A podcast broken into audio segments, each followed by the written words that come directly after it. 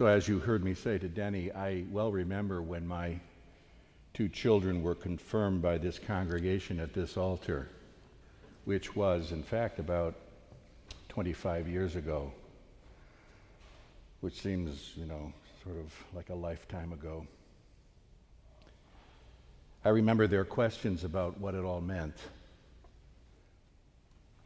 And Melissa and I answered their questions as best we could, and then, of course, proceeded to share all of their adventures as they emerged into adulthood.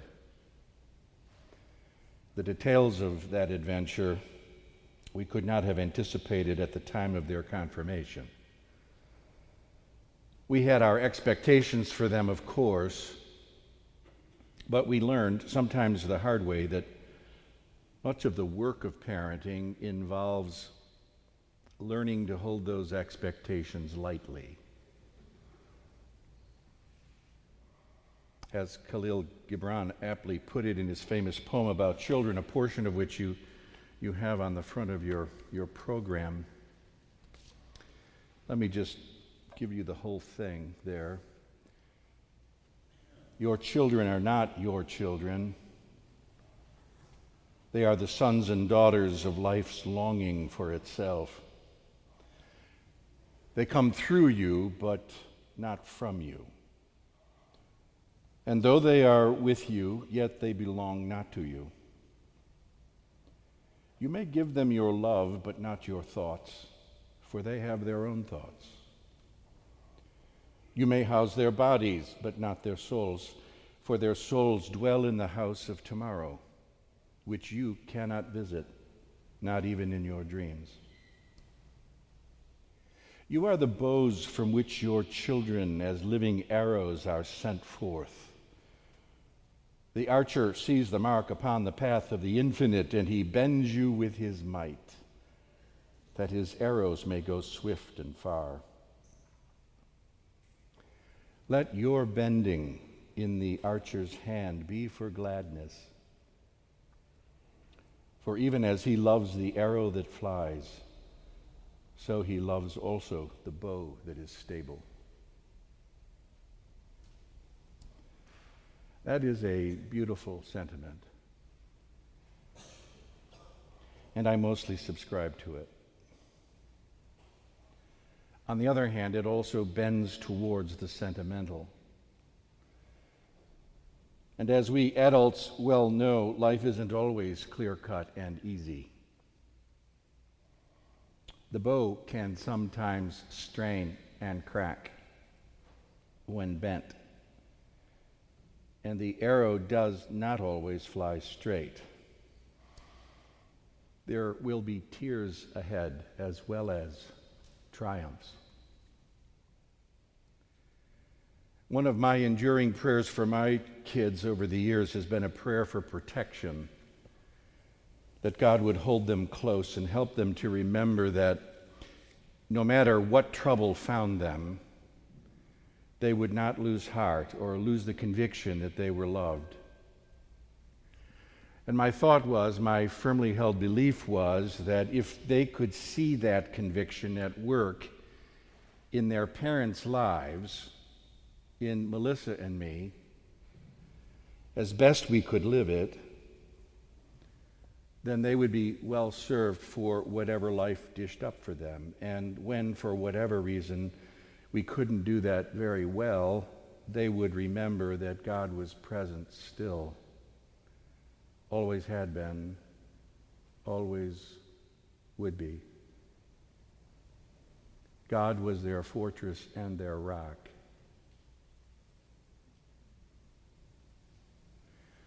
I hope that would sink into their innermost being, way down into the bedrock of their lives, below their doubts and questions. From that deep place, then, the Spirit could groan out their prayer that was too deep for words. That's how we heard Paul say it a few minutes ago.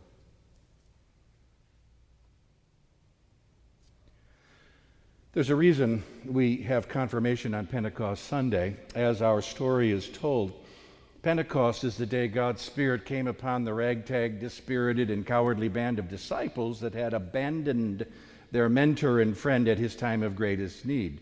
Jesus had told them he would not leave them comfortless, that God would provide a counselor, a spirit of truth that would mediate Jesus' presence. I will not leave you as orphans, he said. I will come to you. This coming is perhaps the greatest mystery of our spiritual life. If we interviewed all of you about this, we'd have quite a wide spectrum of reports concerning if and how you experience God's presence in your life. As you know, there are several Christian denominations that have very specific ideas about what qualifies for authentic spiritual experience. For me, that has always had the whiff of over controlling something that could not, in fact, be controlled, and that God was an entirely free agent on how God m- might manifest in someone's life. The problem with spiritual experience, of course, is that it is self authenticating. One just knows it or not. Our scriptures and tradition tell us that the evidence will be found in how people live their lives, the content of their lives. If I say to you, I have a powerful understanding, experience of God's presence in my life, how is it that you might know that I am speaking the truth? Well, you would wind up seeing the evidence of it in my life. I couldn't prove it to you in any other way.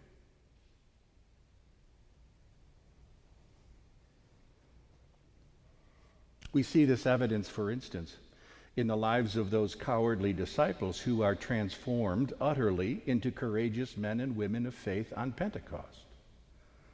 Because the Spirit wind blew through them that day, we are now all in this space. I mean, that's kind of astonishing, isn't it? That's kind of astonishing. That's a kind of evidence.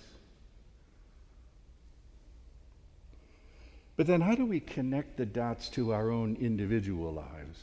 How does faith in this graceful God show up in the lives of ordinary people? People, you know, like us sitting here. What does the evidence of our lives reveal?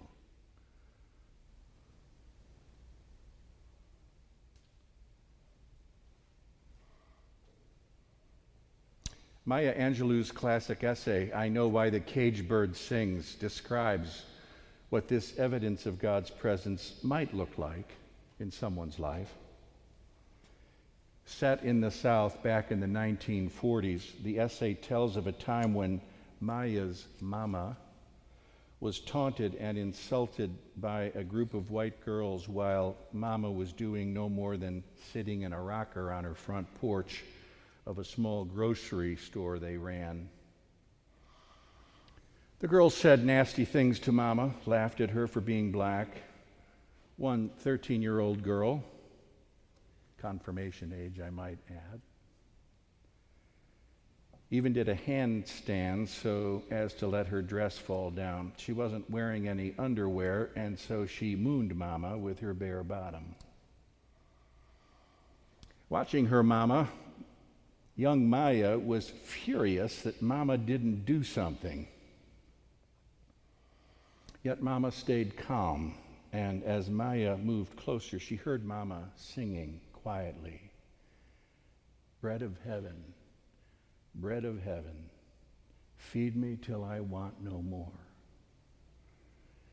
The girls tried, tired of the show, and eventually left. And as Mama left the porch to return to the store, Maya heard her singing again Glory, glory, hallelujah, when I lay my burden down.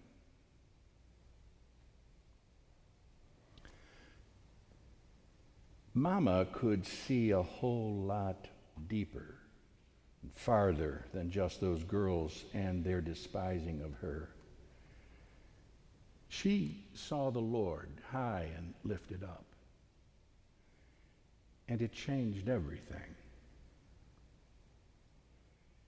She knew who she was and whose she was.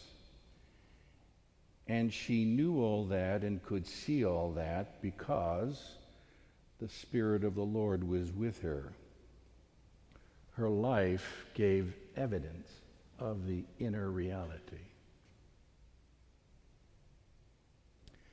And now we surmise that there was a little Pentecost on that porch when Mama had been filled with the Spirit of God and her daughter, Maya, had heard of it in her own language. That is, in a language that would touch Maya's heart and change Maya forever. And here you see, in that way, Mama was a true bow in the hands of God. And Maya was a sure arrow that flew swift and far. And we pray that that may be so for all of us.